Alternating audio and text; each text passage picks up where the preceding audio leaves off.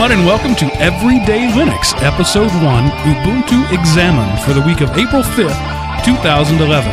Yes, folks, that's our brand new uh, podcast here on the Tightwad Tech Network, uh, Everyday Linux, where we talk about Linux and living with it every day.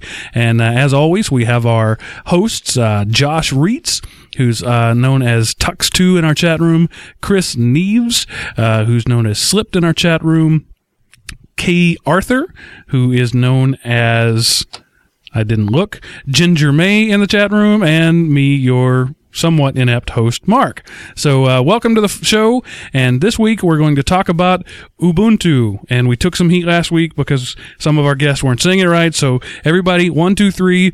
Ubuntu. Ubuntu. There we go. Ubuntu. Now we now we know how to say it.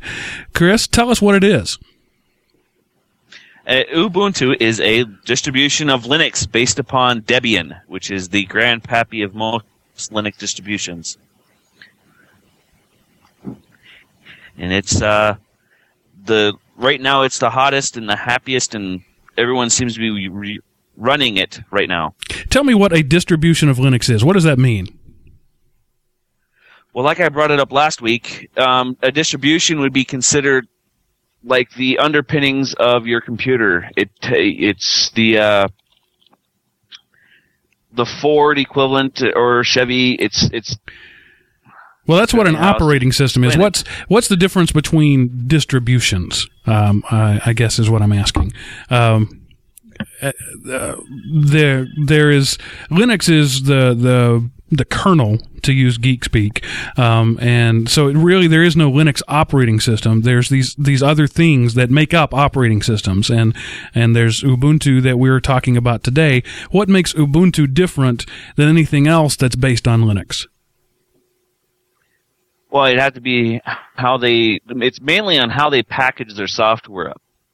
Um, Ubuntu uses uh, uh, the file format deb deb, and it's a little bit different than say your Red Hat Fedoras, which uses RPM, um, which stands for Red Hat Package, um, and then, but that's basically the only difference is between um, Ubuntu and say your Fedora or Red Hat is how they install their packages. Ubuntu. Yes, Ubuntu. Sorry, that's going to be the running joke of this episode. Ubuntu. Uh, Josh, you have any uh, comments to make on that? What makes what sets Ubuntu apart from the others? We said uh, that it's the most popular. Why is it the most popular? Um, I think one of the reasons why it's the most popular is because of its ease to install and to use. Um, there's a lot of forums out there and a lot of topics as far as being able to use Ubuntu and be able to actually get around in it. And if you're you have if you have problems with Ubuntu, you you can actually get some good troubleshooting tips on, on it. Okay, that's a good point. Being that it is very popular, there are more people using it, and therefore more sources for help. and there are plenty of sources for help. There are the websites, there are the forums, there are um, the IRC chat rooms. Uh, there's even some local places that have um, U- Ubuntu uh, learning groups. All right, so uh, Chris, if I wanted to get Ubuntu, how would I go about it? Well, you would open up your web browser and type in the address www.ubuntu.com, and that will take you to Ubuntu's website. Ubuntu. okay, so I'm at the website now. Potato, tomato. Okay, and, And then if what? you look, there's there's a button down there that says "Download Ubuntu" on the right side. It's in bright orange, Right, they like orange there in Africa, apparently. and that'll take you to the download page, which the very first thing says download Ubuntu Desktop Edition. Now, 99% of you, everybody is going to be using this particular version. And How- then uh, you click the st- you click the start download button, and it's will download to your computer. It'll download a file that's considered a disk image otherwise known as an ISO. And once it's downloaded, we'll do the um, we'll burn it to a CD using um, there's a plethora of dev- programs that we'll use to burn it. Um, some of the more free ones and are like uh, Image Burn, and that's the links will be in the show notes. So ImgBurn is one. The Infra Recorder is another. Um, a lot of people would probably know something like uh, Nero or uh, I'm trying to think of anybody else that Roxio. Those all will burn this particular file once it's downloaded. Most likely, your Windows based computer, if it has a burner, it has burning software with it. Exactly. And also on the download page on Ubuntu's website, there is a little section down there where where it has a tutorial on how to actually burn Ubuntu to a CD, or if you wanted to, put it on a flash drive as well. Now, tell me, how do I know which version to get? Chris, you said that 90% of us will just take the defaults there. How do I know if I'm one of the 10%? Well, if you have a newer computer and like, no, I wouldn't say newer, but um, if you know your processor runs at what's called 64-bit, you would change that to the 64-bit version. And a Uh, good indicator of whether you need two is 64 bits is if you have more than 4 gigs of RAM. You took it right out of my mouth. Sorry, I didn't know that's where you were going. We could go back and do Yeah, it again and pretend you did was it. It's all right. So yeah, that's that's the the point I wanted to make that that you may not necessarily know what you've got, but if you've got more than four gigs of RAM or four gigs or more is the better way to put it, uh, you're better off using the 64-bit version. Uh, Josh, tell me why that is. That's because the 32-bit version will only utilize 3 gigs or 3.3 gigs of RAM on your computer. If you have more RAM on your computer, it's not going to be able to utilize it. And if you do have that extra RAM, your computer is actually going to run faster and quicker with the 64-bit version than it would with the 32-bit. Absolutely, has to do with the num- size of numbers. Uh, um, when the numbers get so big, 32 bits isn't enough. So you need a 64-bit operating system. Just wanted to clear that up for those because I think most people with a new laptop or a new desktop are going to have four gigs or more. Most operating systems now need to be uh, 64-bit. I think anyway. I would agree with that. Okay, so I've got my trusty little ISO file sitting somewhere on my computer. Uh, then what?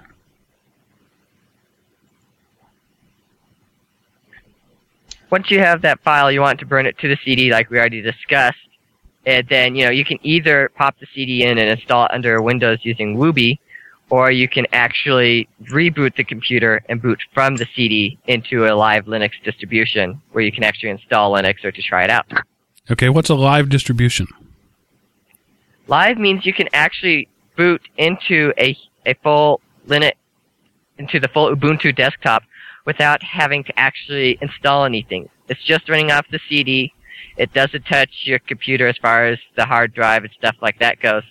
So once you shut down this live distribution, your computer, you know, when you start your computer back up, it's just like it was before. You never know, you, you never, your computer never knew you put Ubuntu on it for those few minutes. Basically, it lets you run your computer without having to without having to install the operating system. Okay, so that's a way to sort of try before you buy, right? Exactly. Now, if, exactly. If I've already got a machine, I just got my brand new HP laptop home from from Best Buy, and and I, I it's got Windows on it. Do I have to delete Windows? No, you don't. Um, the default situation or the, the, default installing process for um, Ubuntu is it will actually do a, a shrinking of the Windows install. So instead of Windows taking up your entire 320 gig hard drive or however big your hard drive is, it'll shrink that down to a percentage of that drive. And then it'll install behind it, so to speak. So you'll have both Windows and Ubuntu installed and running. You are really struggling with that, aren't you? Ubuntu. Tomato, tomato. Yeah, I would also like to point out that it's it doesn't stick you at a certain size when you go to install Ubuntu. It allows you to actually slide the slider over where you can actually select how big you want your Windows part of your hard drive to be and how big you want your Ubuntu part to be. Okay, so let's say now I've done this and I've I've done the installation. Uh, when it boots up, how do I know whether it's going to go into Windows or into Ubuntu? the uh, graphical boot environment, when it pops up, otherwise known as Grub, um, will actually have a selection that you can choose. It'll have Windows highlighted, and then it'll- there'll be a drop down or a, a down arrow or a mouse click down to highlight you Ubuntu, and then you'll boot to whatever one you select. So I can go back Okay, to I'm Windows confused. anytime. Yes. Or, okay, what what were you saying? What is grub exactly? That I've never heard that term before. Grub is actually is um, what it stands for. Literally, is Grand Unified Bootloader. Basically, what it does is when your f- computer first turns on, it looks for a bootloader to actually tell it what to do. So when you turn on your computer, it looks, finds Grub, and says, "Okay, Grub, you you, you get to do the next few instructions." And Grub comes up and says, "Okay, I, I you have several operating systems on your computer. You have Windows and you have Ubuntu on here. Which one do you want to go to? And you use the up and down. Oh, hmm And you oh, use the up okay. and down you arrows. did that with one of my friend's laptops. Okay. Exactly. So you use Okay, the up and down arrows, and you can actually select which one you want to go into. Okay, I get it now. I get it. So at any time, I can always go back to my Windows install if I need to, right? Exactly. So it's sort of like having training wheels on. If Yes. you want to think of it as training wheels, sure. I was thinking it's you know like a, a parachute, the golden parachute. If you find yourself lost, you can just pop the parachute, uh, aka reboot the computer, and go right back into Windows without too much of an issue. So what happens if I decide I don't like Ubuntu Linux and I want to go back to Windows? Is there an uninstall process that makes my Windows partition bigger again? Um, that that's actually a good question. When you install Linux using when you actually shut down your computer and you install it from the CD that way, um, it's not as easy as just uninstalling Ubuntu. Um, if you use Wubi though and you install it underneath Windows, it's actually in a, as a program in the add remove programs in your control panel, so you can remove it that way. So you know if you really want, if you really weren't sure, you could always install it underneath Windows using Wubi. Okay, so Wubi is something that makes Linux a Windows program? Kind of. Basically, what it does is it puts a, a um, is it uses some of your Windows partition and just creates a huge large file, and that's where Ubuntu lives. So when you boot up into Grub, it just boots to that file instead of to a partition. So when you want to uninstall it, you just have to go and uninstall it from the add remove programs. And what it does is it just deletes that file and reverses the changes so that you just have Windows on there. How well does it perform? Is it is it fast? Does it uh, work like you would uh, would if you were actually running Lin- uh, Linux on your hard drive? Um, it is Linux on your hard drive, but it does have a few extra steps, so it is just a little bit slower. And you still have to reboot to actually go to one to the other because you're not running Windows when you're running Linux. Can the the Linux installation under Wubi see your Windows files? Like, can you open something on your desktop? No, you cannot see your Windows files when you install under Wubi. With that, you have to actually install in. You have to install Linux to its own partition, or do it from when you sh- shut down your computer and boot it back up into the installer.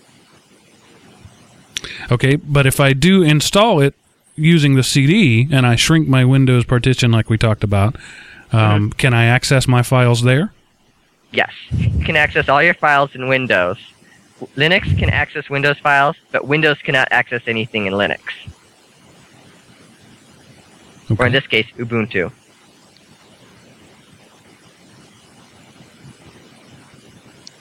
Okay, so now I've got it up. I've got it installed. I've just booted. I'm now looking at Ubuntu Linux. Now what do I do? Well, that depends. What do you want to do? The first thing most people would want to do is go online and check their Facebook or check their email. So I Um, can go straight to YouTube and start watching videos?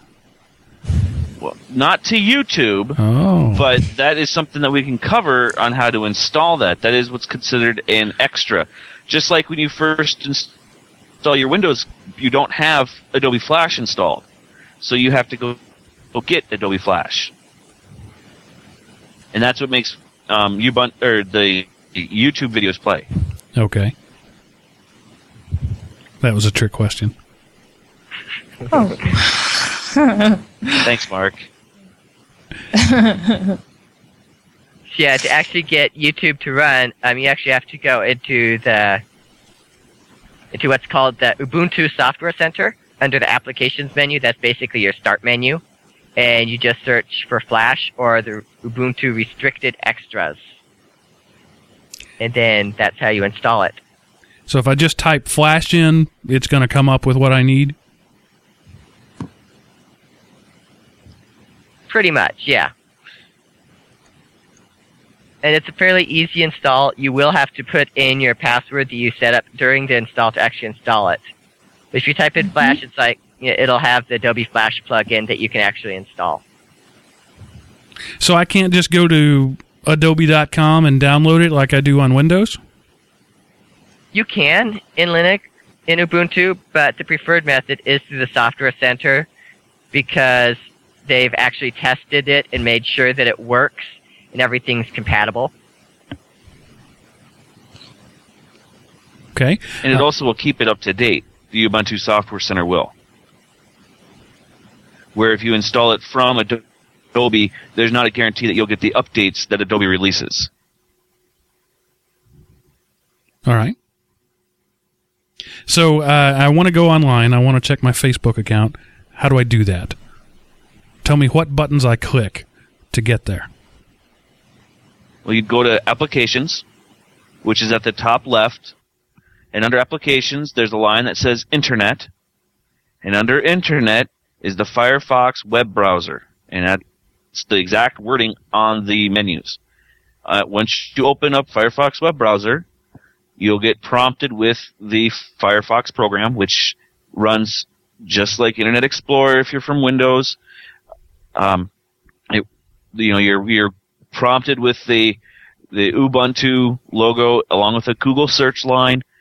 Uh, up next to the house is where your address bar is, and all you have to do is type in www.facebook.com or type it into the search menus, and and you would get into Facebook. Okay. So in, on my Windows machine, I click the little button at the bottom. I click all programs, and then there's Internet Explorer or Firefox or whatever in that. So what you're saying is it's three clicks in Windows and it's three clicks in Ubuntu as well. It's applications, That- Internet, there is that. Or there is the Firefox logo on the top, right next to the where you went to applications. If you if when you get installed, if you look to the right of that, next to the word system, there is the Firefox logo, which would automatically open up Firefox too. Very good. And so once I'm there, it's just Firefox like I'm used to using. I've got tabs and plugins and all that good stuff, right? Correct. Absolutely. Okay, so I want to write a letter to my grandma. How do I do that? I just open up Microsoft Word, right? Uh, if you had Microsoft Word, you could open up Microsoft Word. In Linux, you don't have Microsoft Word, you have something called OpenOffice. So that is also three clicks. You just go to Applications, then go to Office, then OpenOffice Word Processor. And that opens up a word processor that is very similar to Microsoft Office Word. Okay, so describe for me this applications menu that you keep talking about. What sort of things are in there? It's basically your, it's kind of like your start menu. Um, Chris, if you want to explain a little bit more for them. Sure. Under the applications window, or the menu, you have the options for, say, your accessories, which has the calculator, your character map, how much disk space you're being used, um, if you have any prints that you, or if you're trying to send jobs to your printer, there's the, the manager for that. Uh, um, and so a few other little tidbits in there, a, a text editor like Notepad. Uh, they do carry a program called Tomboy Notes, which is like sticky notes for your computer. Uh, next down the list would be games, which they do come stock with some basic games like Solitaire and Mahjong, uh, Minesweeper. Um, let's see, in a, a Sudoku, uh, it looks in, in a Tetris game are built into the system by default. Next on the list is the graphics menu, which has your OpenOffice drawing program and, and your the uh, program called Shotwell Photo Manager, which would be which you um, if you have digital pho- photos coming from your camera, Shotwell would be the program that would do basic edits to them and also categorize them and keep them in a chronological order for you. Uh, it works really slick. It's a point and click interface. There's also the simple scan, which if you have a scanner connected to your computer, you would use the simple scan to do simple scans from the scanner. Next on the list is the internet tab, which we've talked about. It has the Empathy Instant Messenger client, the Evolution Mail client, the Firefox web browser, a program called Gwibber, which is a program to do um, like Twitter and those instant uh, social media programs. There's a remote desktop viewer, which most people won't use. The terminal server client, which unless you're in a large home environment or a business environment, you probably won't use that either. There's also transmission BitTorrent client if you're a BitTorrent user. And and all of this Uh, stuff next- just is just there. I don't have to go get any of it. Nope, it's all built in. And I still have two more windows to go through, two more um, lines on the on the menu, because you have the Office tab, which is Open Office word processor, like Josh was talking about. There's the Open Office spreadsheet, which is the equivalent to Excel. thank you, and then the uh, Open Office uh, presenter, which is like uh, PowerPoint. These are all built in. And then in the last line for applications is the sound and video, and that cont- contains your Bizarre Brasero Disk Burner, which is like your CD burner software. Your it's called Movie Player, which covers most of your videos. A video editor, Rhythm Box, a music player for like your MP3 and OGG files, and then a sound recorder. And at the very bottom of the list is the Ubuntu Software Center, where you you need to install additional softwares, or if you hear of some other software that you want to try, that's where you would go to either install or remove them. Okay, let's talk about that Ubuntu Software Center there. Uh, I click that and I get a box. Uh, it, it's sort of like the uh, Apple App Store, right? Uh, you, there's a search box. I search for what I'm looking for and it gives me options. Yep, that's exactly right. And they're even categorized. So if you wanted a game, if you wanted to see what type of games are, are downloadable right from this window, there's a list of games.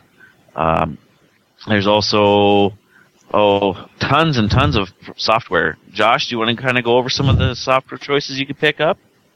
Sure. Um, you know, some of the most useful software choices once you get into your once you you get into the software center, you'll probably want to install the Ubuntu restricted extras, which you can just type the word restricted in the search bar and you pick them up. Basically, that installs your Flash, your Adobe Reader, and a few other things that make it so that you can read DVDs and all of that. All right, Josh, let me stop you right there. Yeah? Why are those restricted? they're restricted because some of them you have to actually download to, you know, the, they're not, the, the license agreements for those programs do not allow you to download them and it, and package them right into the distribution. So basically they want the consumer to go and get them. So that's why they're restricted is because, you know, they're actually going out and they're actually, and you have to get them. Like, for example, Adobe Acrobat Reader to read PDF files. I'm not allowed to give that to you. You have to go Correct. get it from Adobe. That's their mm-hmm. rule. I don't know why that's their rule, but that's their rule. So the people who make Ubuntu can't give you Flash. They can't send it to you. You always have to go to Adobe to get it. So that's why they're called restricted. And, and what that is is one bundle that downloads all the stuff that you typically use. Like if you want fancy fonts that would come from Microsoft, for example, they're free and you can go get them. You just can't ship them with your stuff. So w- when you do that, uh, you get uh, all those good things that allow you to, for example, go to YouTube, like I said earlier, or watch uh, a DVD, which you wouldn't be able to do right out of the box. But once you install those things, you should be able to. Is that about right? Yeah, that's correct. Another thing that I like to do is the default media player in there doesn't play the the menus and the DVDs. So I like to what's called use VLC media player, which actually makes it so you can watch DVDs better inside of Ubuntu. I'm a big fan of VLC on both Windows and uh, Linux. It's a, in my opinion, uh, it's sort of the Swiss Army knife of video. It, it'll play anything you throw at it. It doesn't care what format it is. Wait, you about, can ba- yes. access VLC on Windows? I didn't know Yes, you- that. Yes, you can. You can use VLC in Windows or Linux, and I think there's even a Mac version out there. Really? Mm-hmm. I did not know this. Well, there you go. That's what this podcast is for uh, sharing things you didn't know. Yep. Okay, you mentioned uh, um, music earlier. If I've got uh, an iPod and I want to sync up all my stuff to it, could I do that with Ubuntu? Yes, that's totally possible. The there's several programs to do that with. The default one that Ubuntu comes with is Rhythmbox. You know, I've had success using Rhythmbox with several iPods that I have had to work with throughout the years. So, Okay, and tell me about Rhythmbox. Rhythmbox is basically like an iTunes clone. You've got you've got your Windows just like you would in iTunes. Let me just get it up here real quick so I can take a look. So Rhythmbox, you know, basically you have your categories. You can sync your iPod to it. You can download podcasts through it, and then you can hook up your iPod at night, drag what you want over, and in the morning it's all there for you. Oh, And it also has it also has something called the Ubuntu One Music Store, which is um, basically similar to the Apple iTunes Store, where you can actually buy music. Now it may not now it doesn't have as big of a collection of music as Apple iTunes, but still has a pretty good collection. Can I get to iTunes at all from Linux? There is a really old version of iTunes that may work with Linux. I haven't had too much success with iTunes in Linux though, so I would have to say, yeah, for the average user, probably not. Okay, I'm not an iTunes user anyway on Windows or uh, uh, on Linux. I just wondered. I, I- that was a real question. I didn't know if there was any way to access the iTunes Music Store at all uh, on uh, with Banshee or or Rhythmbox. As far as accessing the iTunes Music No, Store, neither want to. no. Sorry, Chris, you can go ahead. That's okay. I was gonna say, see, personally, I don't like the way Rhythmbox handles my media. Um, it's just something that I've never really cared for.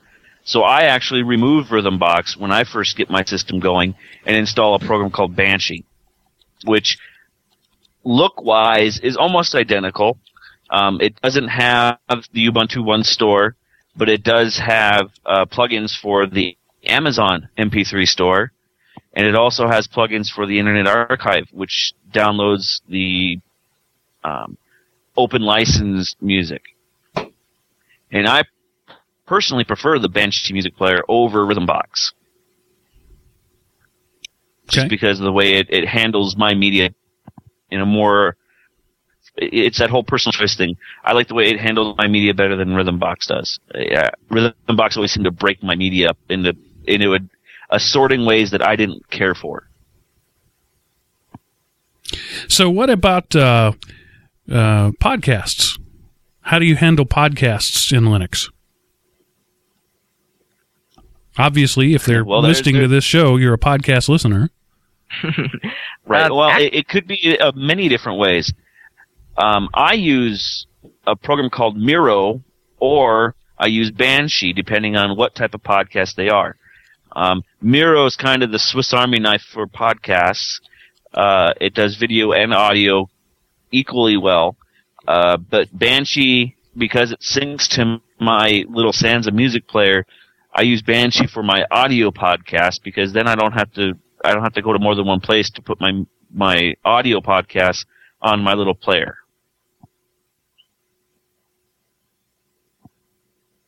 So, can you tell that thing to uh, subscribe to a podcast and then every night download it and then sync it to your music player like iTunes does on, on an iPod? Under Banshee, yeah, uh, I just tell it to sync. I, I just pointed at say um, when I plug my Sans into my computer, Banshee sees it, and then I can can tell it to synchronize my favorite tracks out of my music collection, uh, or anything else that it it, it gives me a, a dialogue list of things that I want to sync. So as long as it's something that I've told it to sync, it just automatically plugs it into my MP3 player. Okay, wait. Don't you have to like have it a certain thing? Because I tried to get videos on my MP3 player, and we couldn't get it on there because it wasn't like a certain. I don't know how to describe it. Josh, what was it? It was called The- what's why- called a codec. yeah, So- that. Yeah. Um, as far as audio goes, um, codecs, you know, most MP3 players will understand the MP3 format. That's basically why they're called MP3 players. But, um, you know, as far as video goes, yeah, there's a whole array of devices out there. And I know Rhythmbox at least, will actually convert the videos into MP3s so that it's just audio. Um, Chris, if you could just say a little bit about the Banshee media player and how it handles um, MP3 players when it comes to video. It does the same thing. It strips the video off of it and puts just the audio onto the MP3 player. Uh, that's why I use Miro because I want, if I'm subscribed to a video podcast, I want to see the video. So my and I don't have a pod. Uh, uh, my MP3 player doesn't do video at all. It's just an MP3 player. So I don't try to bring my video podcast with me wherever I go. Now there are now there are several programs out there for Linux that do attempt to convert video for the most common devices out there. So basically, you just have to search for your device in the Ubuntu Software Center and say video at the end of it, and it should come up. Or if it, at least if there's something available, you know, it should come up with something that ha- that you can actually convert your video with for your MP3 player. Video is a tricky thing on any platform. Uh, you know, I've got a little uh, uh, creative uh, four eight gig player that uh, does audio and video, and even in Windows, it's difficult, uh, even with the software that came with it, to take my videos and make them uh, uh, go onto it. You know, if I want to rip a movie, it's uh, it's complicated. And, and again, I'm I'm not a Mac user, so I don't really know uh, what that experience is like. But my guess is it's a little tricky too. It's just it's just difficult, more difficult always when you're working with video because you have to make sure it's right for the the small screen and and the type of player that you have.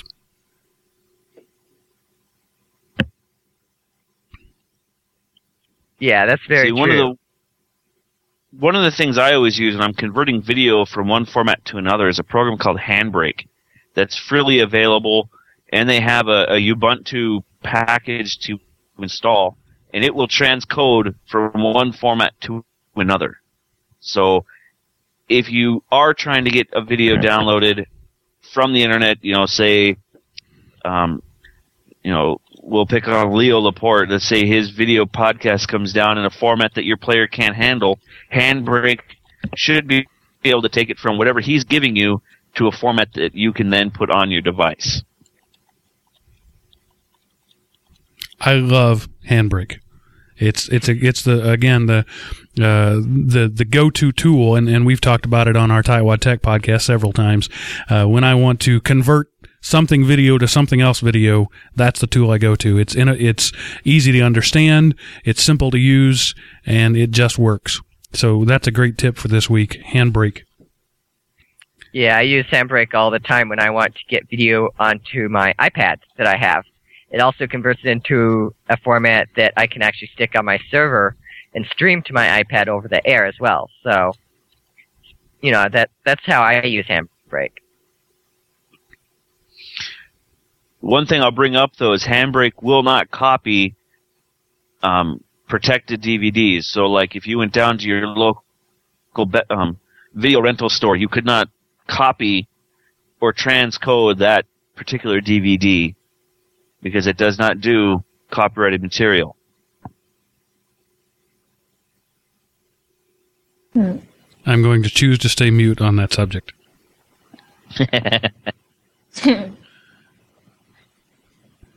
So okay, so now I've got uh, I've downloaded Ubuntu. I found it on the web. I've downloaded it. I've uh, burned it uh, onto a CD. I've installed it in my computer. I've let it resize my existing Windows installation. I've got it installed. I am now familiar with how to browse the web and write letters and listen to music. What next? Um, maybe start digging into the actual system and figuring out how to improve stuff. If you're that type of a person, a tinkerer, that's the whole point of learning how to manipulate your um, Ubuntu or Linux installation is to how to make it work better. And there are plenty of resources online in order to become part of a developing system or um, how to bring this to other people. There are so many more things you can do. Um, one of the other things that you can do is Linux has this thing called workspaces, so that way you can help organize your um, your day to day dealing with your computer. Uh, workspaces are w- virtual desktops. So instead of only have in Windows, you only have the one desktop. In the default installation of Ubuntu, you have four. So you can have one panel could be your software center, you could have Firefox in the next one, you could have your music player in the next one, and all of them are nice and organized. Okay. One of Also- the things. um, Go ahead, Josh. Also, I'll just say, you know, once you get start using it, you can also customize your Ubuntu installation with different backgrounds, different colors, and all this other stuff too. So you don't have to have the stock brown theme. You can get another theme and install it, and you can also customize your screensaver. There's plenty of screensavers to choose from in Ubuntu. Really? Mm-hmm. So tell us how to do that. Obviously, Kay didn't know that. Yes. How do you make No, I Ubuntu did not. prettier? Yes. Okay. How? to actually make Ubuntu prettier, it's kind of it's it's fairly simple. You can right click on the desktop, and then click Change Desktop Background, Oh, I can and do that. and what that does is that brings up, you know, the background tab and the appearance preferences, and you can pick a different background. There's a tab called Theme on here, where you can pick a different theme for your Ubuntu to look like, and there's several pre-installed themes. But also at the bottom, there's a little button that says Get More Themes Online. And you can actually download and install literally hundreds of themes from the web on there. And you can also pick different fonts that you want to use. If you want to change the screensaver, there's a system menu at the top. You know, it has, it's called System. Go to Preferences. Then go to Screensaver. And you can pick from all these different screensavers. You can pick your delay and everything. So some of them are pretty cool. Now, if I remember correctly, I don't have a machine in front of me to test that on. When you go click that go online and get other things, it takes you to a website called gnomelook.org. Is that correct? Uh, if not, that's a good place to start. Gnome, like like a garden gnome, G N O M E, look org has some of the most amazing artwork uh, available that people have put into uh, various themes for uh, for um, Linux based operating systems, and uh, you can get some really really pretty stuff there. Um, and once you've downloaded it, you you simply do that install theme thing that you were just talking about, and um, you can make your um, Ubuntu machine look like a Mac if you want to. There's a, a, there's a Mac theme if you want that, or you can make it look like Windows 7 if you want to. There's a, a theme for that, or you can have scantily clad women on your computer if that's what you want. There's there's uh, any number of things. Yeah, I I just I just, clicked on the link and it takes you to art.gnome.org forward slash themes, or if you were to do that on the backgrounds one, it does forward slash backgrounds. So you can pick from a huge array of different backgrounds and different themes on the computer. Oh, I, it's gnome dash look. I had my address wrong. I, I just I'm looking at it right now, and uh, and what's nice uh, is you, you have these themes that are not just backgrounds, uh, but they'll change your icons and they'll change your fonts and they'll change um, everything uh, about it and make it all sorts of pretty. Yeah, hmm. exactly. And the other other thing you can do is enable the under in that same window under appearance preference. If your computer has a newer video card, you can enable what's called visual effects. These are the things that people that first see a Linux, just you know, a, a YouTube video about Linux. It's usually about something called Compiz. This is where you turn that on if your card supports it. If it doesn't, it'll automatically go back to your simple environment. But if you do have a car that can that can handle the Compiz system, you can get the wobbly windows or the cube or the burn effect where your windows lit, are lit on fire and they like disappear when you minimize or, or maximize. Um, the, there's just it just adds even more pretty to your Linux distribution. Yeah, I'd also like to say there that you know with the visual effects, it gives you three options: none, normal, and extra. If you really want to get funky, or you know, if you really want to really customize that, you can install the Compiz Manager from the Ubuntu Software Center, which lets you pick and choose exactly what you want as far as the effects go. Uh, one of my favorite tricks is uh, when I go present at conferences or, or that sort of thing. Is uh, I'll take my tricked out Ubuntu laptop and I'll be presenting with it, and uh, I always make a point to not just have my slideshow up, but to to have my desktop visible, and I'll do some fancy cube effect or a wobbly window, and and those poor hungry uh, Windows users in the audience always go, "Oh, that's so cool," um, and you just, sorry, you just can't do that. I wish you could. I would love to have my Windows 7 machine do that, but uh, uh, that is something that is uh, where Linux uh, is better than the other two, in my opinion. It, it has the pretty. Uh, you just don't always get it out of the box. You got to go get it. Exactly. Now, See, my favorite my favorite thing to turn on is the burn function, and that's under the extras. And you have to actually kind of dig around to get the burn function, but it actually you can change the color of the burn. So, like my per- personal laptop has a black burn, so when it burns, it looks like it's being eaten alive by a black hole. Uh, at work, I have it set for random colors, so it's all sparkly as it disappears. And you would be amazed at some of the people that come in and just to watch me minimize and maximize a window a few times.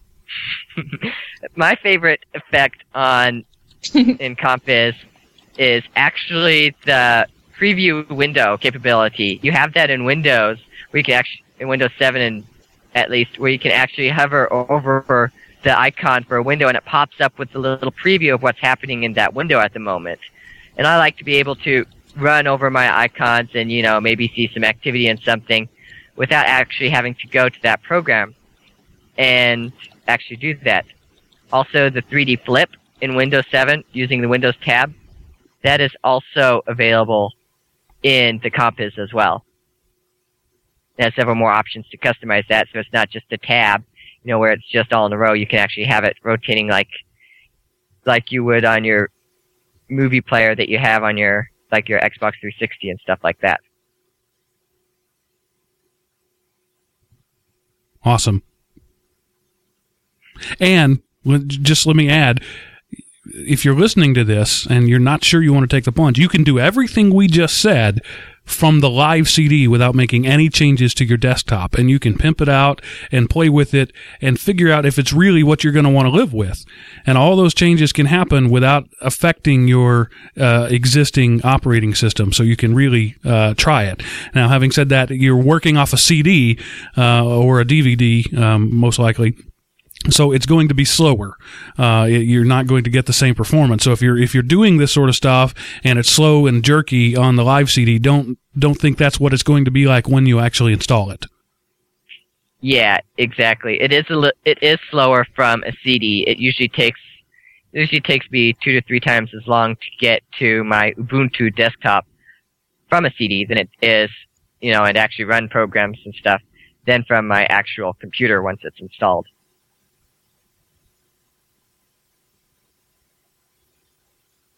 I'm sorry, you lost me. I'm now on gnomelook.org looking at themes. Uh, I'll be doing that for the rest of the podcast. ah. Hypnotized by the pretty. The pretty. There's one here that looks exactly like the Mac OS 10 um, interface. It's amazing. I actually had that applied to my Ubuntu desktop for about two or three months. It kind of, it, it kind of um, made people take a second look when they looked at my laptop. Just personally, it doesn't really fit in this conversation. I don't like the concept of a dock. Uh, I know uh, Mac has moved to that. Windows is moving more to that with their start bar. I don't like docks. I like the drop down menus like what the stock uh, Ubuntu has. Uh, I don't want everything right there on a dock. I don't want to have to box with my computer to get around the the icon that's popping up and getting bigger. But I wanted the one beside it instead. It, it's like it's like you got to bob and weave to get the icon you want. Yeah, exactly. That's why I don't have it on my Ubuntu install at the moment.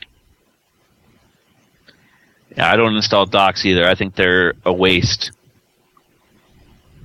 But you know, if you like it, that's that's an option. Especially if you install Ubuntu or are trying Ubuntu on a Mac, you know, it might be more familiar to you to have that dock than the actual menus. Josh, you are cracking me up every time you pause and say Ubuntu. You're you're being so precise about it. I love it. well, we did catch a lot of flack for the Ubuntu instead of Ubuntu. Yeah, so no, no, it's Ubuntu. So you're still messing up that middle one. Ubuntu. It's all the same sound. yes. So, uh, Kay, as our resident noob, uh, have you got anything to add here? No. no. How do you have your uh, uh, Linux uh, desktop pimped out? You you mentioned in our last episode that you you're running Ubuntu. Uh, is it just the stock uh, uh, brown and purple, or or do you have actually? Actually, I just now changed it as you guys were talking about it because I didn't know you could. So currently, I'm silver. Okay, so and yeah, you just did that. You didn't know 10 minutes ago no, that you could, and you just did it. No, so mere mortals can do this. You don't have to be tox yes. to do it. Yes, the only thing that I was able to change before was my background. Was that was because I had I've had Ubuntu for over what? How many years now, Josh? Two, three, four? About two years, yeah. Yeah, and I'm still fairly new about it, and I'm still getting shown new stuff. But whoa. Sorry. She found something new. yes. They I have think we a Halloween her dust thing. That is weird. okay, I'm having fun with this. And you too Yeah. could have fun like this. All you have to do is download a copy of Ubuntu Linux and play until your heart's content. Yes. All right. Well, that sounds like a good opportunity to uh, wrap this up, and I will uh, remind you once again that. Um, your hosts for this episode have been Josh Reitz uh, and Chris Neves, and the uh, uh, newbie of the week has been Kay Arthur, and uh, and it's been great having you. Uh, Josh, tell us what your uh, where people can find you online again. Well, basically, I do hang out in the Tightwad Tech chat room on Freenode. Good answer. And you can and you can also see my blog at tux2.myniche.tk. All right, Chris, where can people find you if they want to see your bright, smiling face? Well, my bright smiling face is always in the forums at Tightwad Tech, and there's I'm also in the IRC room, probably right next to Tux every night. Um, I'm also doing the Twitter thing at twitter.com slash Chris N, and I do throw up little tidbits here and there on Linux and my frustrations of the day. Uh, other than that, since I don't have my Facebook page with enough likes yet, I guess we'll have to wait for that one. But uh, that's about it for me. Okay, awesome. Also, if you want to contact all of us here on the show, you can do that uh, at a, uh, a nice short uh, web uh, email address I've created called everydaylinux at thetightwadtech.com. Um, I think I that is actually a pretty good typing exercise. You'll use pretty much every key on the keyboard uh, by typing that in. But again, that's everydaylinux at thetightwadtech.com. I'm going to be working on uh, differentiating this show and creating their own space on the, the website. So drop, so drop by thetightwadtech.com and uh, find out more about us there. Well, thanks for being with us, guys and uh, and girl, and uh, it's been fun. And uh, we uh, hope to see you all back here for the next episode. So for now, this is the end of Everyday Linux episode one. Great show.